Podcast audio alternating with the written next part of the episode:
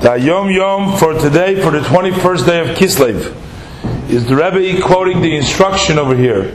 One must learn some Mishnayos by heart, each one according to their ability.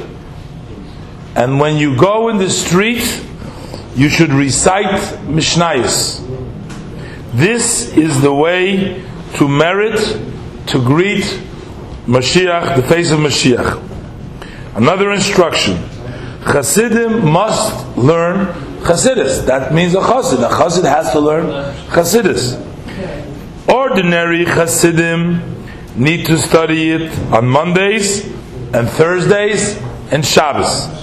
But Tamimim, those who are in the students of the yeshiva, they must study one hour every single day.